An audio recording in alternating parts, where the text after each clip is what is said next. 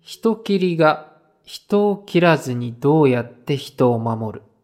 始まりました。大人の近代史。よろしくお願いします。よろしくお願いします。それって誰だっけえーっとね、 ちょっと待って、俺は知ってる、それを。長丸知ってそう。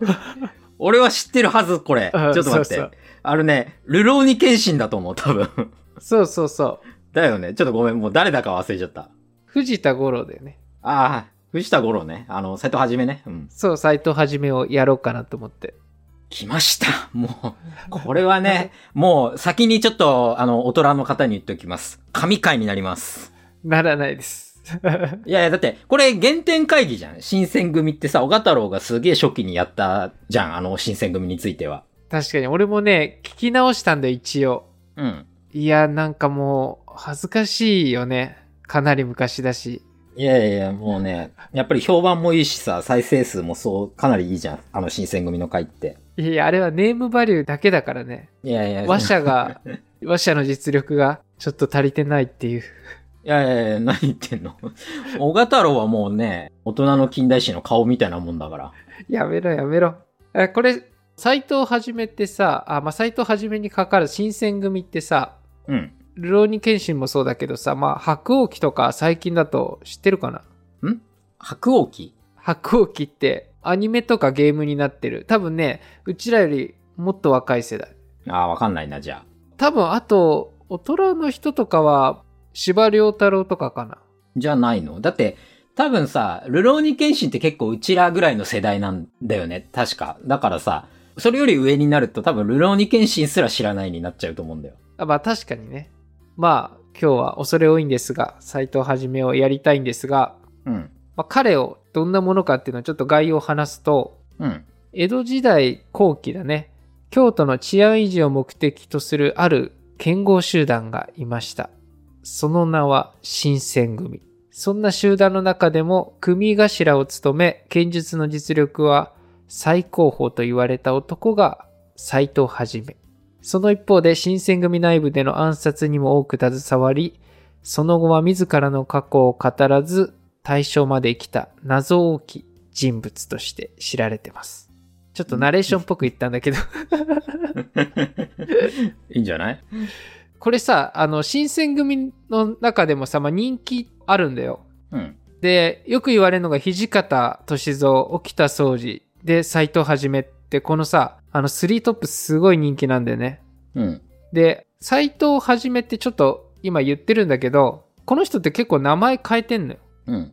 山口はじめに始まって、斎藤はじめ、山口二郎、藤田五郎とか、いろいろ変えてて、うん。で、この中で、まあ、斎藤はじめっていう名前が、まあ今、一番知られてると思うんだよね。うん。それはさ、ちょっと江戸で近藤勇の道場にいる時から京都時代の新選組時代にかけての名前がこの斎藤はじめを名乗ってたから、これが一番名が通ってるんでね。うん。なんで今回はちょっと斎藤はじめで統一して読み上げますんで、それだけはご了承ください。いや、そこはいろんないでしょ、みんな。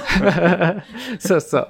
で、新選組これ幹部の中で大正時代まで生きたのはね、長倉新八と斎藤はじめだけなんだよね。うん。ただこの二人ってあの結構対照的で長倉新八は自身の体験を晩年語ってそれが書物として残ってるんでねうん。そうだけど斎藤はじめに関しては自らほとんど語らずに記録もほぼ残ってないのうん。であるのはさ彼を知る人たちのこの情報とか家族からの情報がこう部分的に点のようにあるのみでその残されたこの点と点を追ってテレサ点みたいに考えなきゃいけないんだよねなんでテレサテンなんだよ。で、間をさ、ないのとさ、本人がどう思ってるのかっていうのがわかんないんだよね。うん。まあ、それではちょっと時代背景からまず、時の流れに身を任せていきたいと思います。あ、だからテレサテンなのか。いいね。全部生きてるんだね。そうだよ。 どこにこだわってんだ、これ。じゃ、ちょっと時代背景なんだけど、うん。幕末にはさ、西洋諸国が、まあ、日本に開国要求をしてくるんだよね。うん。で、1853年にペリーがこう来航して、その後幕府は各国とまあ通商条約を結ぶんだよね。うん。で、その一方で幕府に対して不満が募り始めて、まあ、そういった人たちを大老井伊直弼があの一斉に処分したっていう、いわゆる安政の大獄が起こるんだよね。うん。でで、ただ、これで事態は収まらずに、1860年に水戸老子らによる大老井伊直輔を暗殺する事件、桜田門外の変が起こるんだよね。うん。で、それ以後、尊王攘夷思想を掲げた下級武士たちの行動が活発的になってきて、この尊王攘夷思想っていうのは、尊王っていうのが天皇の、まあ、権威を重んじる思想で、攘夷っていうのが外国の勢力を排除しようっていうような考えなんだよね。うん。で特に天皇のいる京都では激しいテロ行為が行われてこの長らく平平穏だった江戸時代の治安っていうのは一気に悪化していくんでねうん。でそんな治安を取り締まるべきできたのが新選組っていう組織なんだよねうん。でまあこの新選組とその斎藤はじめがどう交わってくるのかっていうのをちょっと生い立ちから遡ってみたいと思いますはい。斎藤はじめのね、お父さんはね、山口祐介っていうんだけど、今のね、兵庫県の一部である明石藩出身の足軽だったんだよね。うん。でね、21、2歳の時に江戸に出てきて、その後ね、御家人株を買ってるんだよね。うん。これね、武士って言われるものにも、当時様々な家柄があって、まあ、仮想に位置する足軽、で、それより少し上が御家人、で、さらにまあ上が旗本とか、まあ、様々ちょっと細かくもっとあるんだけど、うん。で、御家人身分の者がさ、生活が困窮して、御家人の家柄を売るっていうことが江戸時代では起こってきてるんでね。うん。で、それを父の山口祐介は、まあ、買ったっていうことなんだよね。うん。そんな山口家にはね、3人の子供ができて、その一番下の子が、後の斎藤はじめなんだよね。うん。だからさ、あの、近藤はじめとか土方歳三っていうのは農民出身なんだけど、斎藤はじめはね、一応、こう、武士の家柄なんだよね。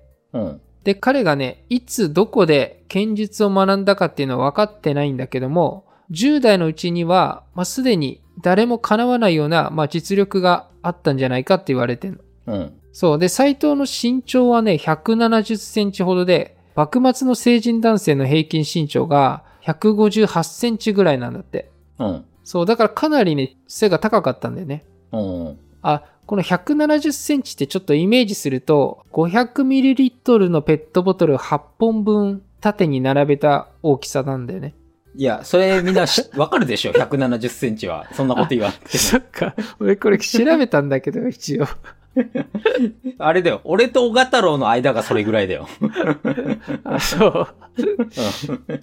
まあ、あの、これ剣術においてもさ、やっぱ身長が高くて体格がいいってことは、まあ、有利に働くんだよね。ああ、そうだね。うん。そうそうそうそう。で、19歳の頃ぐらいにね、後のあの新選組局長となる近藤勇が道場主として開いてた市営館にあの出入りするようになるんだよね。うん。で、この市営館ではさ、斎藤はじめはあくまで触覚だったんじゃないかって言われてんの。うん。これね、あの、触覚ってあの、近藤勇から剣の手ほどきは受けてるんだけども、師匠と弟子の関係ではなくて、居候してたっていうような関係。うん。で、斎藤はじめはどこかですでに剣術をある程度学んでいて、その後いろいろな道場を訪れる中で、近藤勇っていう人物に惚れ込んだのか、これもちょっとわかんないんだけど、そこに居座るようになったんだよね。うん。で、同じようにね、触覚で言うとね、長倉新八とか、東堂平介っていうのも、この時、そこにいたんだよね。うん。で、司令官の中でも直門って言って、あの、師匠と弟子の関係を持ってたのが、土方歳三だったり、沖田総司、井上源三郎とか言われてるんだよね。うん。で、ある時さ、あの、朝廷のとこへ、徳川家持が、まあ、上洛って言って、江戸から京都へ訪れることになったんだよね。うん。で、たださ、さっき冒頭で言ったように、京都の治安は、こう、悪くなっていて、そこで、幕府首脳はね、浪人、清川八郎っていうのが提案した案を受け入れたんでね。うん。それがね、身分を問わず、江戸の武芸に優れた者たちを集めて、将軍の護衛に当たらせるっていうものだったの。うん。でそこで、えー急遽江戸周辺の道場などのグループ隊員で声をかけて、そこに名乗り上げた一つに近藤勇率いる司令官のメンバーがいた。うん。で、集められた人たちは江戸からこう京都へ向かうわけなんだけど、その中にね、斎藤はじめの姿っていうのは確認されてないんだよね。うん。そう、彼はね、事情があって一緒に江戸から京都へ同行してないんだけど、ちょっとそれはなぜかっていうと、斎藤はじめはね、10代の終わり頃に意見の食い違いから江戸で旗本を殺してしまったっていうのがあってうん。そこでね父親が親しくしていた京都の道場へかくまわれたっていうふうに言われてんうん。で清川八郎のもとさあの京都に到着した近藤勇ら浪士組は清川からさあの、まあ、本当の目的は将軍の警護じゃなくて尊の攘夷の活動をすることっていうふうに言われたんだよね。うん。でこれに近藤勇とか芹沢鴨ら率いるこのメンバーたちが反対して当時京都を警護していた会津藩と交渉して京都の治安維持部隊として活動することになっていく。うん。でこれがあの三風浪士組っていうのが結成されてあの新選組の前身だね。うん。まあ、後に新選組になるんでここからもちょっとまた新選組で統一しちゃうけどうん。三風浪士組が結成した時にもうすでに京都にいた斎藤はじめがあのいつしかこうその同じ部隊に加わってるんだよねうん。そうでそれがね斎藤はじめ19歳とか20歳ぐらいの、まあ、結構若いんだよねまだうん。でこのさ斎藤はじめにはさ冒頭でちょっと流浪に剣士に触れたんだけどで言うとさ冷徹でこう相手を確実に仕留めるっていうようなイメージがあると思うんだけどうん。これにはね、いくつかのね、エピソードが関係しているんでね。うん。一つ目はね、あの、新選組の存在をこう危惧した長州藩がね、同行を送るためにスパイを送り込んだってことがあって、うん。で、長州藩出身の4名が新選組に入隊してきて、近藤勇とかもその長州出身っていうのを警戒してたんだよね。おうで、やがてね、彼らがね、スパイであるっていう風に確信して、近藤はね、斎藤はじめらに殺害指示を出してんの。うん。で、殺害する日、スパイの中の二人がね、前川邸で床屋を呼んで、酒焼きを当たらせてたの。うん。そう、酒焼きってあの、額からこう頭のてっぺんぐらいを反っている状態のことで、まあその部分をきれいに反ってたのかな。まあそんなことをしていたんだけど、うん。そこに背後から斎藤はじめともう一人の大使が脇差しで一気について殺してるんだよね。うん。これはね、ほぼ確実に実際にあったんって言われてんの。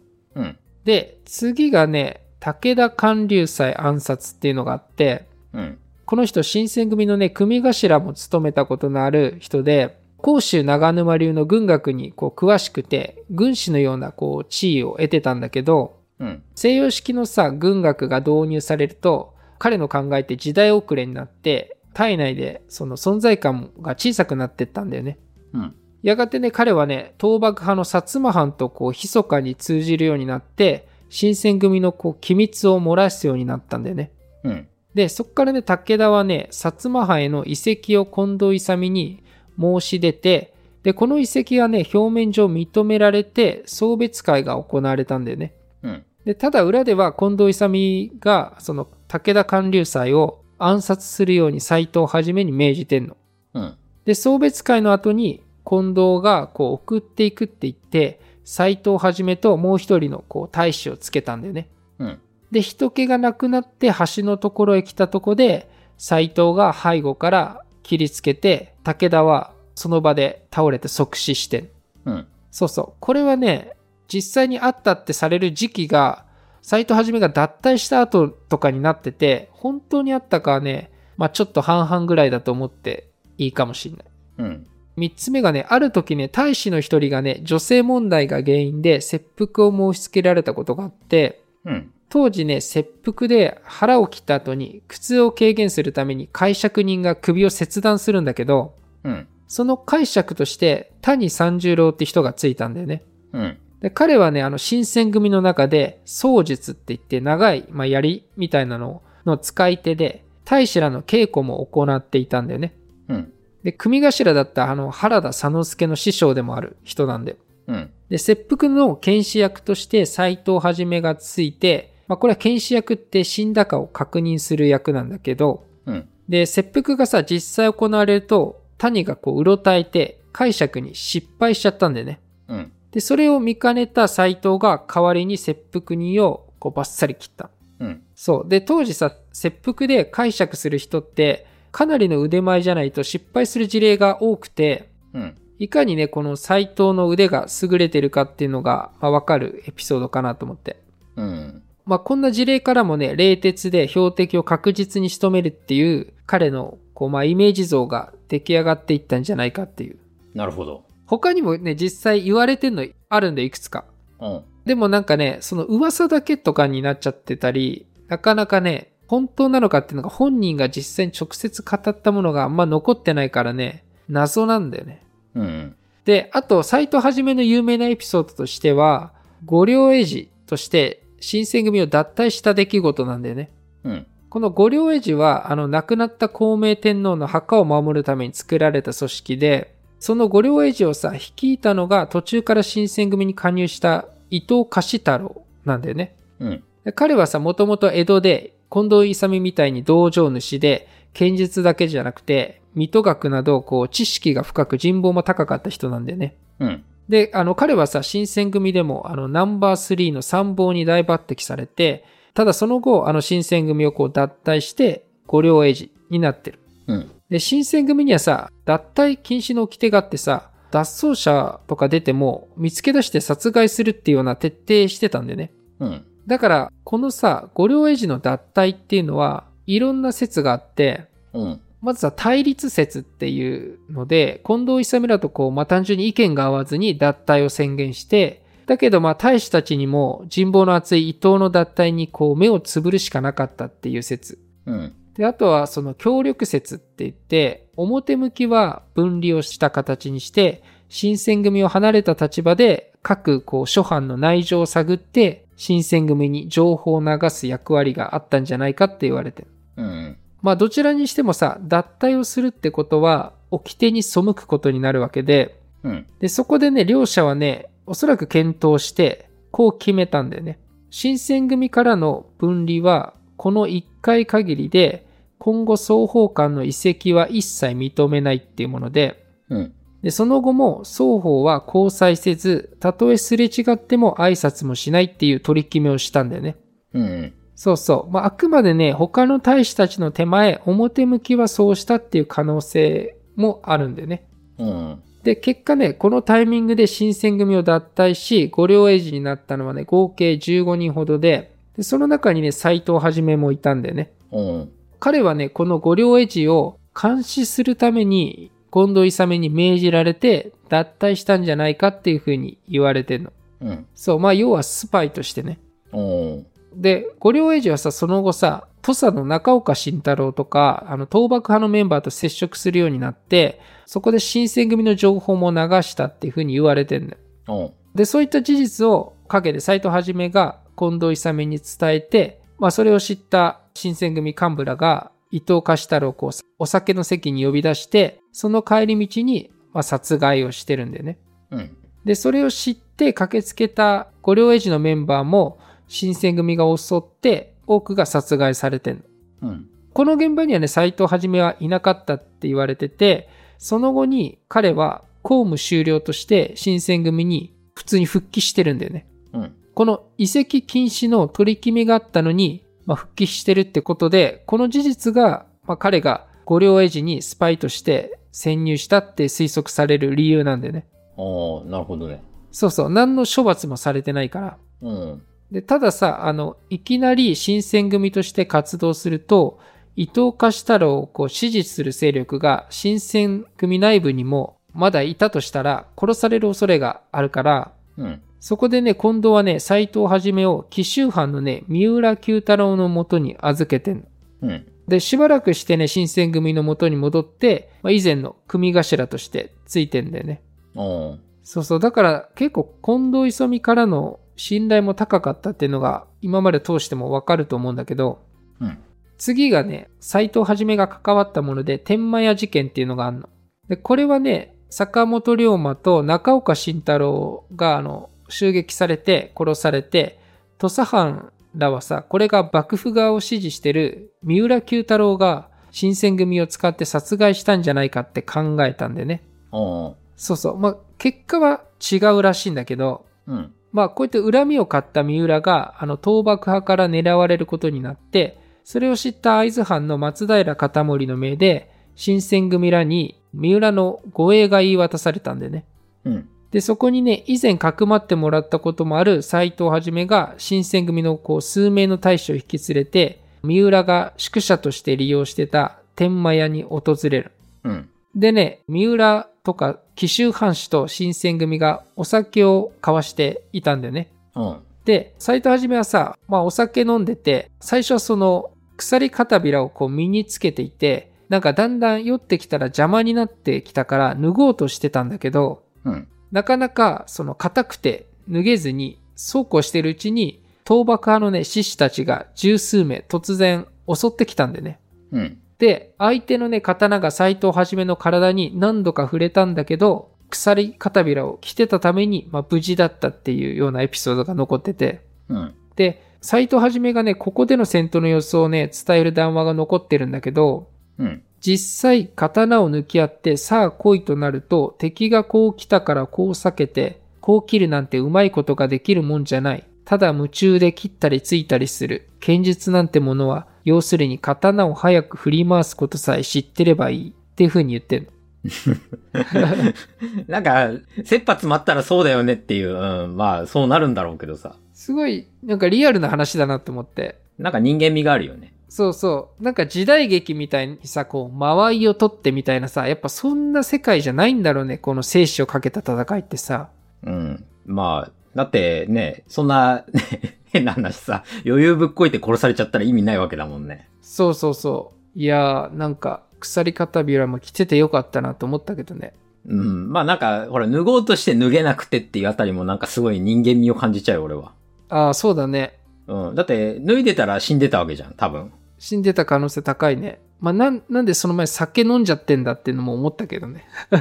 まあ、だからその辺も含めてなんかね、 全然そのね、実際、冷徹なっていうところは多分ちょっとなくて、人間味がすごいあるような人だったのかなって気はするよね、その辺のエピソードは。ああ、そうだね。うん。で、この襲撃でね、新選組もね、大使が2人犠牲にもなってるんだけど、結果まあ、三浦は守りきることができたんだよね。うん。で、ちなみにこの三浦って人はね、その後明治を生きて、あの、東京府知事にもなってんの。うん。それからね、幕府軍対倒幕派軍とのこの戊辰戦争が始まるんだよね。うん。で、ここはさ、ちょっと番組でも何度か触れてるんで、ちょっと大まかにだけ触れるんだけど、うん。鳥羽伏見の戦いで始まって、あの、新選組は幕府軍の一員としてこう戦うんだよね。うん。で、倒幕派のさ、西洋式化された軍隊に大敗するんだけど、うん。その後、甲州勝沼の戦いでも戦新選組は惨敗して、その後、近藤勇とか処刑されたりとか、長倉新八は別行動になったりして、斎藤はじめはね、新選組の一部隊の指揮を取って、合図へ向かってるんだよね。うん。で、その後ね、大鳥圭介率いる、あの、旧幕府軍らと会っているんだけど、で、そこでね、仙台へ行こうって誘われてるんだけど、彼がね、今落城せんとするを見て、志を捨てざるは、誠の義にあらずっていう風に言ってんの。うん。あの、なんか合図に残って最後まで戦うってことを言ってるんだけど、うん。いや、なんかね、この誠の義にあらずって、これ、ちょっとプライベートでも俺行ってみたいんだよね。え小賀太郎には全く似つかわないじゃん。いやいや、だからほら、収録とかでも中村がよくあの、下ネタぶっ込んでくるからさ、そこでもう、誠の義にあらずって言いたいんだよね。だって、ほら、 ななんかさ、あの、話それちゃうようで申し訳ないけどさ、小賀太郎はかなりの確率でさ、ホラーを吹くじゃん。ほら、含んでって。なんか、義とはなんか、義っていうか、その、誠とかさ、義とかっていう言葉とはちょっと縁遠い人間かなって俺の中ではあるからさ。そんなことねって。いや、こいれや、ほら、ちょっと、小賀太郎のこう、イメージをね、こう、大人の中で落としておかないとさ、なんか、まるでね、小賀太郎ばっか人気高くなっちゃうからさ、最近。高くないんだよ、全然。で、あの、斎藤はじめはさ、その後も会津藩と共に、まあ、戦って、鶴ヶ城内には入ってないんだけど、城外でのこう戦闘を行ってたんだよね。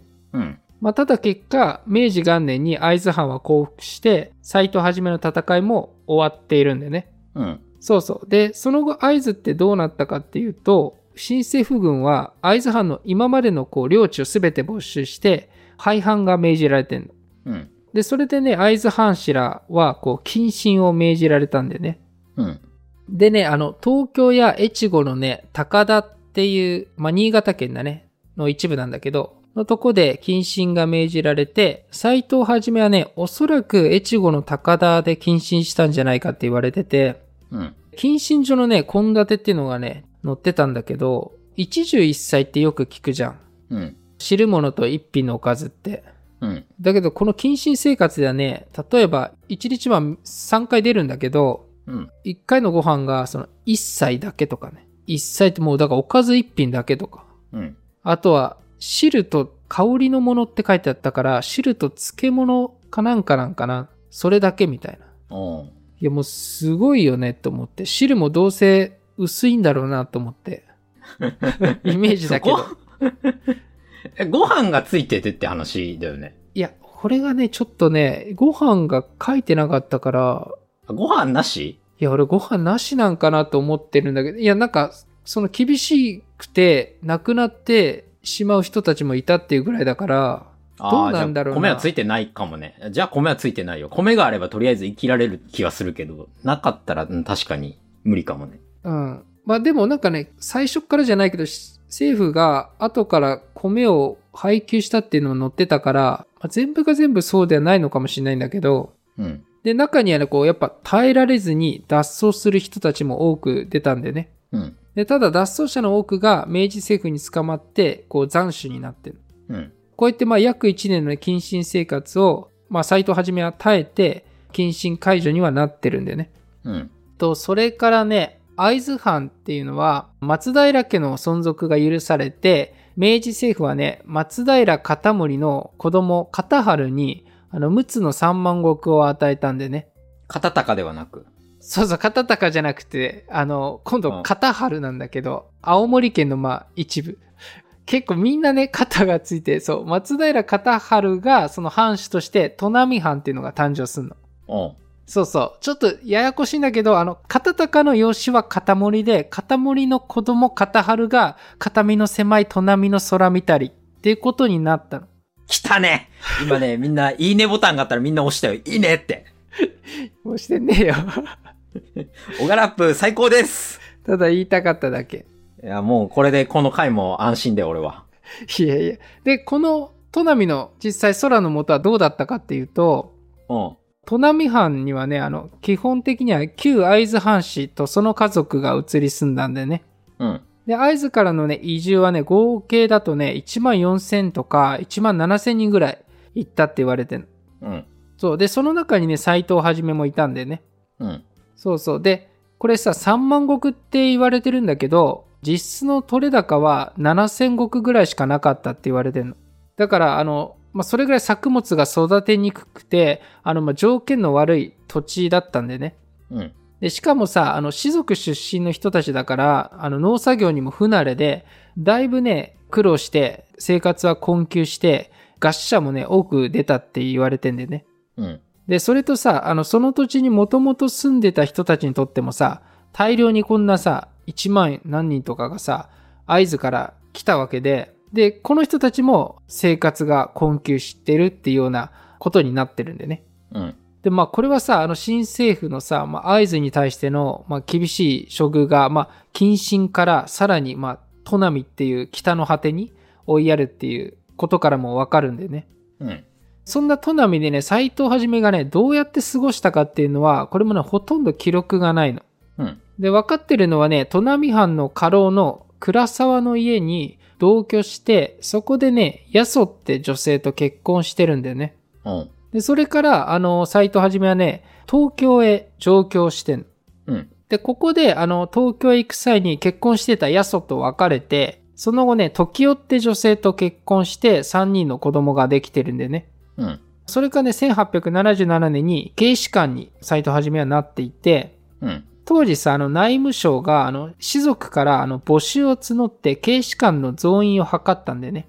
うん。だから、この時警視官って結構士族出身の人が多かったんだよね。うん。そう。で、その後ね、西南戦争が起こって、で、警視官による警視隊を組織して、斎藤はじめもそこに派遣されて、新政府側として西南戦争を戦ってんのうん。で、彼はね、あの、ちょっと途中で負傷のため離脱をしちゃうんだけども、うん。まあ、こうしてちょっと西南戦争は終わって、その後もね、警視庁にトータルでね、14年間在籍をするんでね。うん。で、警視庁ではさ、あの、剣術の対抗試合っていうのも催されていて、うん。あの、今でもさ、警官で剣道とかさ、柔道のようなこう試合が催されてると思うんだけど、うん。まあそんな感じなんだよね、その対抗試合も。うん。で、斎藤はじめもね、この試合に参加したっていう記録があって、うん。で、その時ね、斎藤はすでに40代くらいで、対戦相手がね、10歳くらい若い、渡辺豊って人で、うん。剣術の等級で言うと、相手の方が上で、世話係って言って、師範クラスの人と対戦してんだよね。うん。で、この対戦で斎藤はじめは勝利してるっていう記録が残ってる。うん。そうそう。ちょっと詳細がね、どんな試合だったかとも分かってないんだけど、まあ、強かったんだろうなっていう。まあね、ガトツとかでね、一発だったんじゃないあ、ちなみにこれ、言うつもりなかったガトツってね、結構創作物っぽいんだよね。あ、創作でガトツ当たり前だけど。あ、そうそうそう そう。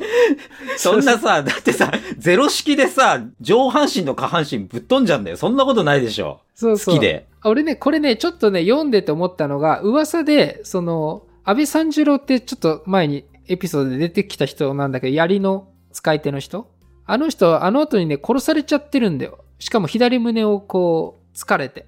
うん。で、それが、斎藤はじめがやったんじゃないかっていうところから、俺、ガトツが来てんじゃないかなって思ったんだよね。ああ。そうそう。なんか疑われたらしいんだけど、でも実際その証拠ないんだけど、まあそうなのかなと思って。っていう。まあ、あの、和月さんが何をね、元に書いたかちょっと俺も知らないから、ちょっとあれだけど。そうそうそうそう。その後ね、警視庁の予算が縮小されて、あの人員整理が行われるんでね。うん。でそのため1891年に斎藤は退職することになってる。うん。で、それからね、退職後、東京高等師範学校の付属である東京教育博物館っていうところに就職をしてる。うん。これね、あの、調べた現在の国立科学博物館だって。あでこれのね、事務員として、まあ、勤めてたみたい。あ。へえ。で、しばらく勤めてて、その後ね、彼は大正4年、1915年に、現在の文京区本郷で、72歳で亡くなっているんでね。うん。で、なぜさ、彼が、まあ、今でもこう、人気なのかっていうところをちょっと考えてみたんだけど、うん。彼はやっぱ剣術としての実力の高さがあるんでね。うん。元さ、新選組大使でさ、五両英治になった、安倍十郎っていう人がね、明治になって語った談話が、まあ一番有名かなと思うんだけど、うん。まあ誰が一番強いかっていうようなことを聞かれて、こう回答してるのがあって、うん。沖田総司。これがまあ、勇の一弟子で、なかなかよく使いました。その次は斎藤はじめと申します。それから、これは歯が違いますけれども、長倉新八というものがおりました。このものは沖田よりは地と稽古が進んでおりましたって言ってるんでね。うん。そう、これを素直に読み取ると、剣の実力は長倉、沖田、斎藤の順なのかなっていうふうによく言われるんだよね。うん。まあ、これはあくまで個人の主観だから、なんとも言えないんだけど、うん。で、それからね、あの、長倉新八自身も、後にね、斎藤はじめについては、剣術の達人でしたっていうような言い方をしてんの。うんまあ、このことからも、まあ、この3人って結構よく名前が出てくるんだけど、実力は拮抗してたんじゃないかっていう。うん。そうそう。他にもね、斎藤はじめはね、曲中1、2の見学とか、彼の実力の高さを語ってる証言っていくつか残されてんだよね。うん。で、彼をね、知る人の中でね、斎藤はじめの剣は、恐るべき剣っていうような表現をしてるのがあって、うん。そう、これはなんか殺気を持って敵を圧倒してしまうっていうことらしいんだよね。うん。で、彼のさ、剣術の流派って、実際分かってなくて、あの、長倉新八もね、彼の流派が何だったのかっていう、知らないっていうふうに答えてんだよね。おーそうそう。で、現在ではね、一番有力なのが無害流じゃないかっていうのがあって、うん。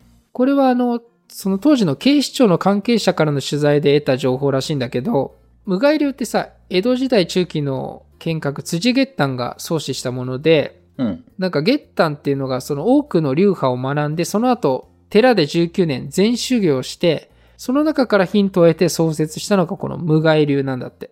おーそうそう。俺もなんかよく、無害流ってあんま知らないんだけど、ゲッタンのその剣が、普段はひょうひょうとしてるんだけど、ひとたび体内に気が満ちると、構えた竹内の先が、こう大きく膨らんで見えたって伝えられてんでね。うん。この膨らみについてはどう思うああ、膨らみと言ったらほら、スペシャリストは小賀太郎なわけじゃん。そうじゃないんだよ。いや、そうでしょ 何を言ってんのいや、誠の義にあらず。いや、だから、義と小賀太郎は全く反対なんだって。やめろ って。この無害流はさ、はじめ、土佐藩を中心にちょっと広がって、うん。で、その後ね、他の地域でも広まって、おそらくね、斎藤も江戸で、その無害流の師匠のもとで修行したんじゃないかって言われてる。うん。で、ちょっと彼の人気じゃないかっていう、まあ理由の二つ目がさ、まあ、資料がそんなに残ってないことなんだよね。うん。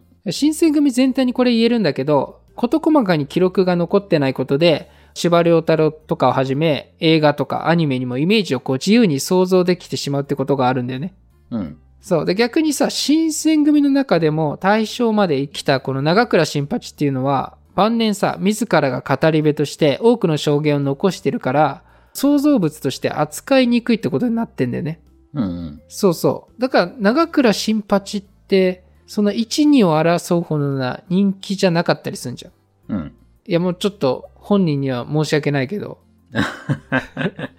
まあ、なんか確かにね、そういうイメージではないね。そうそうそう。逆にその、やっぱ、沖田総司とかさ、土方歳三も若くしてまあ亡くなっちゃってるじゃん。うん。で、斎藤はじめはさ、大正まで生きたんだけど、彼ってほとんど自らの過去を語ってないし、記録も残ってないから、まあ、あの、その謎の部分が、その人気を呼んでるのかなって思って。うん。彼ってね、なんかやっぱね、証言だと、無口で寡黙とか、ベラベラ喋る人じゃないっていう風に周りから証言がある、あるんだよね。うん。そう。江戸のさ、道場からの付き合いでさ、ある、この長倉新八でさえもさ、あの人のことはよく知りませんっていう風に答えてんだよ。うん。そうそう。まあ、こんな謎がね、また人気なのかなっていう。うん。でね、これ、明治生まれのね、下沢寛って人が、あの、当時、まだ健在だった新選組関係者訪ねて、書物を出してるんだけど、うん。その中でね、斎藤はじめから直接聞いたことをまとめた、無録っていう本があったっていうふうに書かれてるの。うん。そう。だけどね、これ現在、この無録って確認されてなくて、まあ、本当に実在してたかさえも分かってないんだけど、うん。これがね、あったら結構謎の部分が分かってくるんじゃないかなと思って。うん。そう、自分もね、一応純駆堂行ったんだけどね、あの、なくて。うん。うん、大変だったよ。 まあ、大変だったろうね、確かに。そそう、そうだよ、数多いから。ちなみにさ、斎藤はじめの写真って見たことある あるよ、ハゲ。あ、まあハゲ、そう、晩年の写真が。あ、これってさ、2015年に出てきたんだってね。あ、そうなんだ。あ、そうそう。それまでさ、あの、だいぶ違う写真が勝手に想像されて出回ってたりしてるんだよ。あ、違う人の写真とかってことあ、そうそうそう。もう長物もしかしたら違う人の写真を想像しちゃってるかわかんないけど、多分まあ合ってると思うけど、なんか親族の蔵から鮮明な写真が出てきて、これを公開してくれたんでね、親族の人が。うん。そうそう。だからこそ、ちょっと今、うちら、斎藤はじめって言ったら、まあなんか想像できるようになったんでね。いや、俺はもうずっとルローニケンシンのイメージしかないけどね。めっちゃかっこいいじゃん。オールバックでちょっとこう、ピュって髪が2本ぐらい垂れ下がってて、背がひょろって長い感じの。いや、もうアニメ化されるのみんなかっこいいから ね。いや、っていうかね、斎藤はじめはマジでもうそのイメージになっちゃってると思う。全、もうこれは多分全世代がそうだと思うけど。あ、まあ確かにね。斎藤はじめ特にそうで、司馬遼太郎が主人公として描いてないから、流浪に謙信からの方がやっぱ強いかもね。そうそう。だって、長倉とかはさ、もうそれこそ、どっちかっていうと俺はじいさんのなんか印象が強いもん。どうしても。ゴールデンカムイもそうだったし。ああ、まあおじいさんのね、写真がお残ってるからね。そうそう そう。で結構、まあ、本当に、ああ、おじいさんって感じのおじいさんになったわけじゃん。そうだね。うん。だから、なんか、そっちの印象が強くってっていうか、若い頃の写真ってあったっけな俺あんまりみ、それの覚えがないもん、むしろ。いや、ないよ。ほと、新選組はだって、土方と近藤勇ぐらいしか俺見たことないな。斎藤はじめはなかったんだっけな、うん、な、ないと思うよ。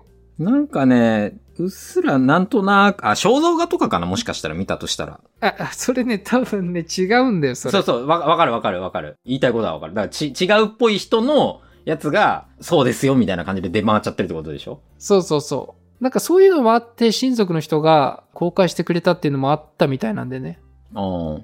いや、そうじゃないっていうのね。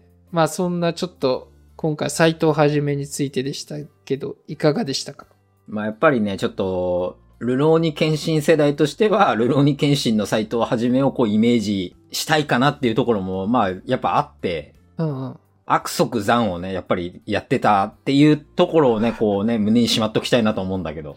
中丸詳しいからなる浪人剣士。いや別にルローニケンシンが詳しいわけじゃないけど。うん。いや、俺あんまりそこまで詳しくないからさ、でもアニメで覚えるとさ、どこが真実なのかってわかんなくなってくるよね。うん。だから、ほら、大久保利美ちゃん暗殺したのは瀬田宗次郎になってるから。あ、そうなんだ。そうそうそうそう。あの、瀬田宗次郎は、あの、沖田総司をモデルにして作った、その作中のね、作った人なんだけど。 あ、そうなんだ。じゃあまあ、ということで今回は斎藤はじめについてでした。はい。じゃあ、ということで、実はですね、この収録は、年末にね、少し取りだめしたことがあって、今年が初の今収録なんだよね。ああ、そうだね。俺らがその年を越してから初めて、あの、録音した内容だよね、これが。そうそうそう。で、その1月1日に、やっぱり、能登半島地震で、まあ大きな地震があって、多くのね、人が、まあ、犠牲になったりとか、家を失って、今でもね、生活が大変な中、あの、過ごしていると思うんですよね。で、大人の近代史としても、まあ個人的にも、まあ応援したいし、この番組、まあ日本史のことが好きとか、日本が好きな人も聞いてるんで、みんなでその応援していけたらいいかなっていうふうに思いました。どうですかまあ、大人の近代史としても、ちょっと何がこうできるかっていうのはちょっとわからないですけれども、もしちょっと被災された方がちょっとこのポッドキャスト聞いていただけてるんであれば、ちょっとこうね、なんか元気が出るとか、まあそういうちょっとわからないですけれども、ちょっとそういったところで力になればなという気持ちも、あの、あります。そうですね。まあ、相変わらずくだらないこと話してるなとかでもいいし、些細な糧になってくれたら嬉しいなって思ってます。はい。もう本当にちょっと聞いていただけて、ちょっと元気が出たっていうだけで我々としては本望です。はい。それでは最後まで聞いていただいてありがとうございました。ありがとうございました。